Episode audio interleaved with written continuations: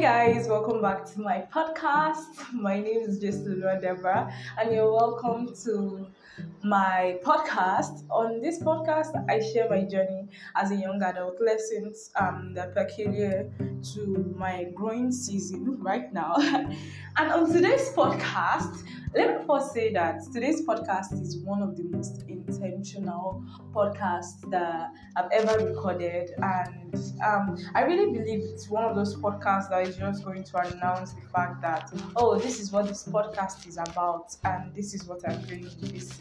Um, so for the longest time I can remember, um, I was about I was in the latter years of my teenage years, my late teenage years, and I remember just um, telling the Lord, Oh, Father Lord, give me a voice, help me to use my voice, help me to use my voice. I remember the period that the Lord had asked me to start manifesting, and I was like, Eh? It's okay. You said what? oh Jesus! And I, with so many potentials, I didn't show up for myself. I kept putting limitations on myself. There was even a period where um, Lord was just like, you are limiting things. You are limiting things. I want to do things. Don't limit them. And over the years, I tried to do what I could do. However, certain limitations were still there. And within um, this few weeks or days of February, um, I experienced something concerning my work that literally required me shifting. Like I could not continue to be complacent. I could not continue to allow fear um, keep me behind the gates of complacency.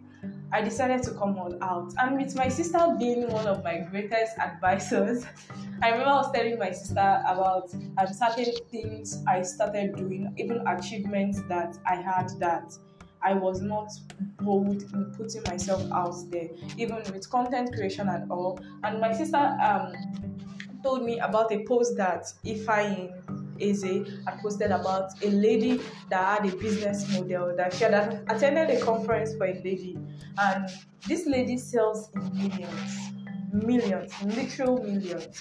Her business model was simple. I will only teach you what I know. What I don't know, I cannot teach you. And even through the um, classes that um, Ifeanyi Eze had with this lady, people were asking certain questions, and the lady didn't know. And she said, Sorry, dear, I don't know. So I can't teach you. And it really just puts me in that place of with content creation, not just with content creation, with all that I am, there is uh, this um thing that comes with being complex, this thing that comes with having sophisticated work. And not that having sophisticated work is a problem. However, life is simple. In fact, when it comes to translating what you have to someone else, you have to be able to break it down for them. And uh, when I saw that post, I went to Facebook, I went to read the whole post about this lady's model. And it's really just been a place where I was like, this you are. I will stop pressuring you. Um, create the content, create it the way you want, you want to create it. Because one of the things that I really feared over the years was um, let me use the word people looking down on you when comes to content. Like, I, I don't know. It was just a self imposed pressure of wanting to create mega things, wanting to arrive um, big and all when I should have been using the little things I have, which which would have given me which would have translated and which had potentials of being big things. So this is me showing up here for anyone that wants to do anything, to show up for yourself, um, apply for that job, um, create that thing, do it. If you fail, um, one of the definitions of failure that I learned within the past few weeks was that okay, I didn't waste money to learn this lesson I found out a way not to do this. Um, and the person that, oh Jesus Christ, this is me showing up regardless. Let me just wait it out. Let me just wait it out.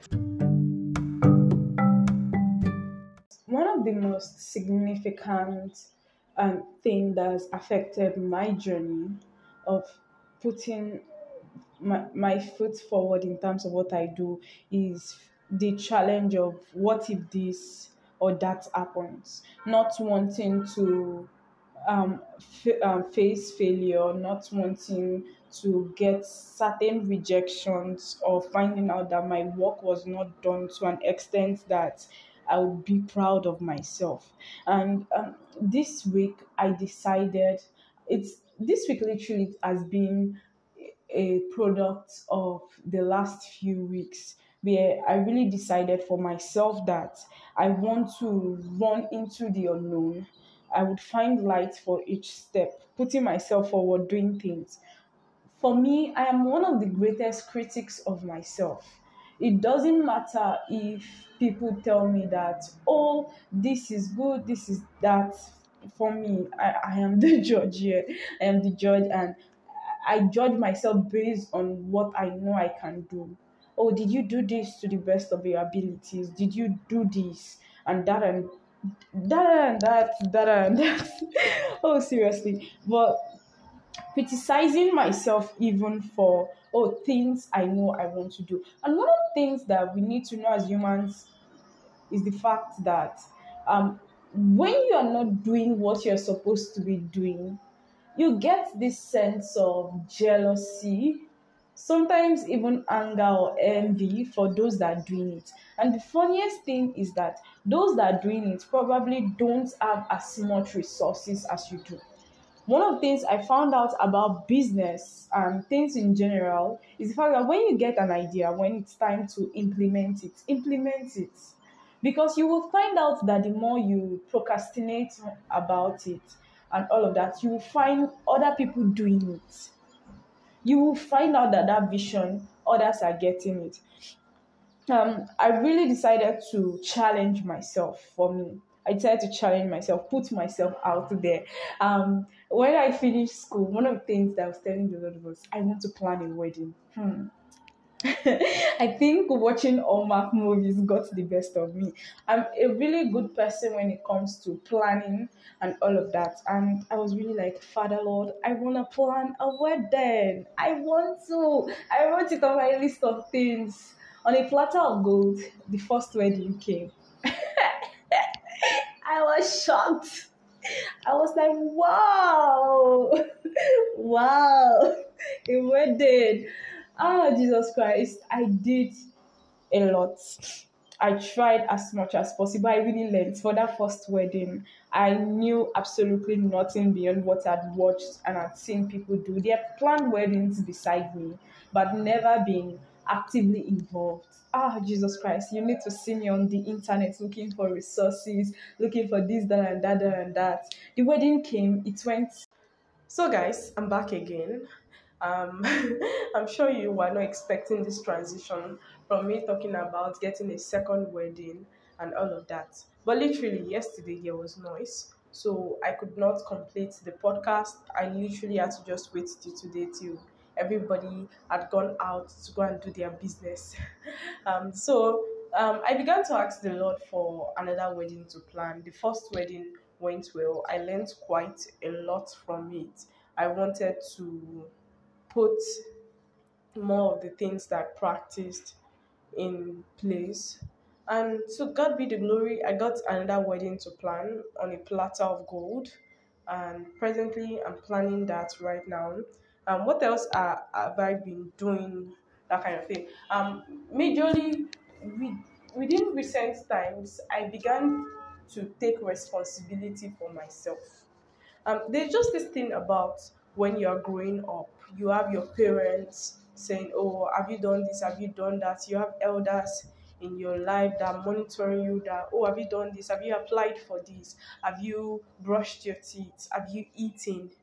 But one of the things that comes with being an adult is you don't have anybody saying that for you, and you literally have to take responsibility for your life. Like, just beyond getting yourself through the days, you need to think futuristically and think of the things you need to do right now to get yourself to where you want to be in the future. So I began to take responsibilities for myself, both in developing myself, in watching the kind of community that is around me. One of the prayers that I really prayed to the Lord last year was the fact that I wanted quality friends. And in getting quality friends, I made sure that I was also becoming a quality friend. And another thing that I've been doing to challenge myself is to create content, create more content, create content and maximize the devices I have now. There's this thing that comes with content creation where you feel, oh, my device is not good enough. I have that's the There's this thing that comes with content creation where you feel, oh, my device is not good enough. It's not state of the art. Um, oh, my content is not that good. Who would want to watch a day in my life?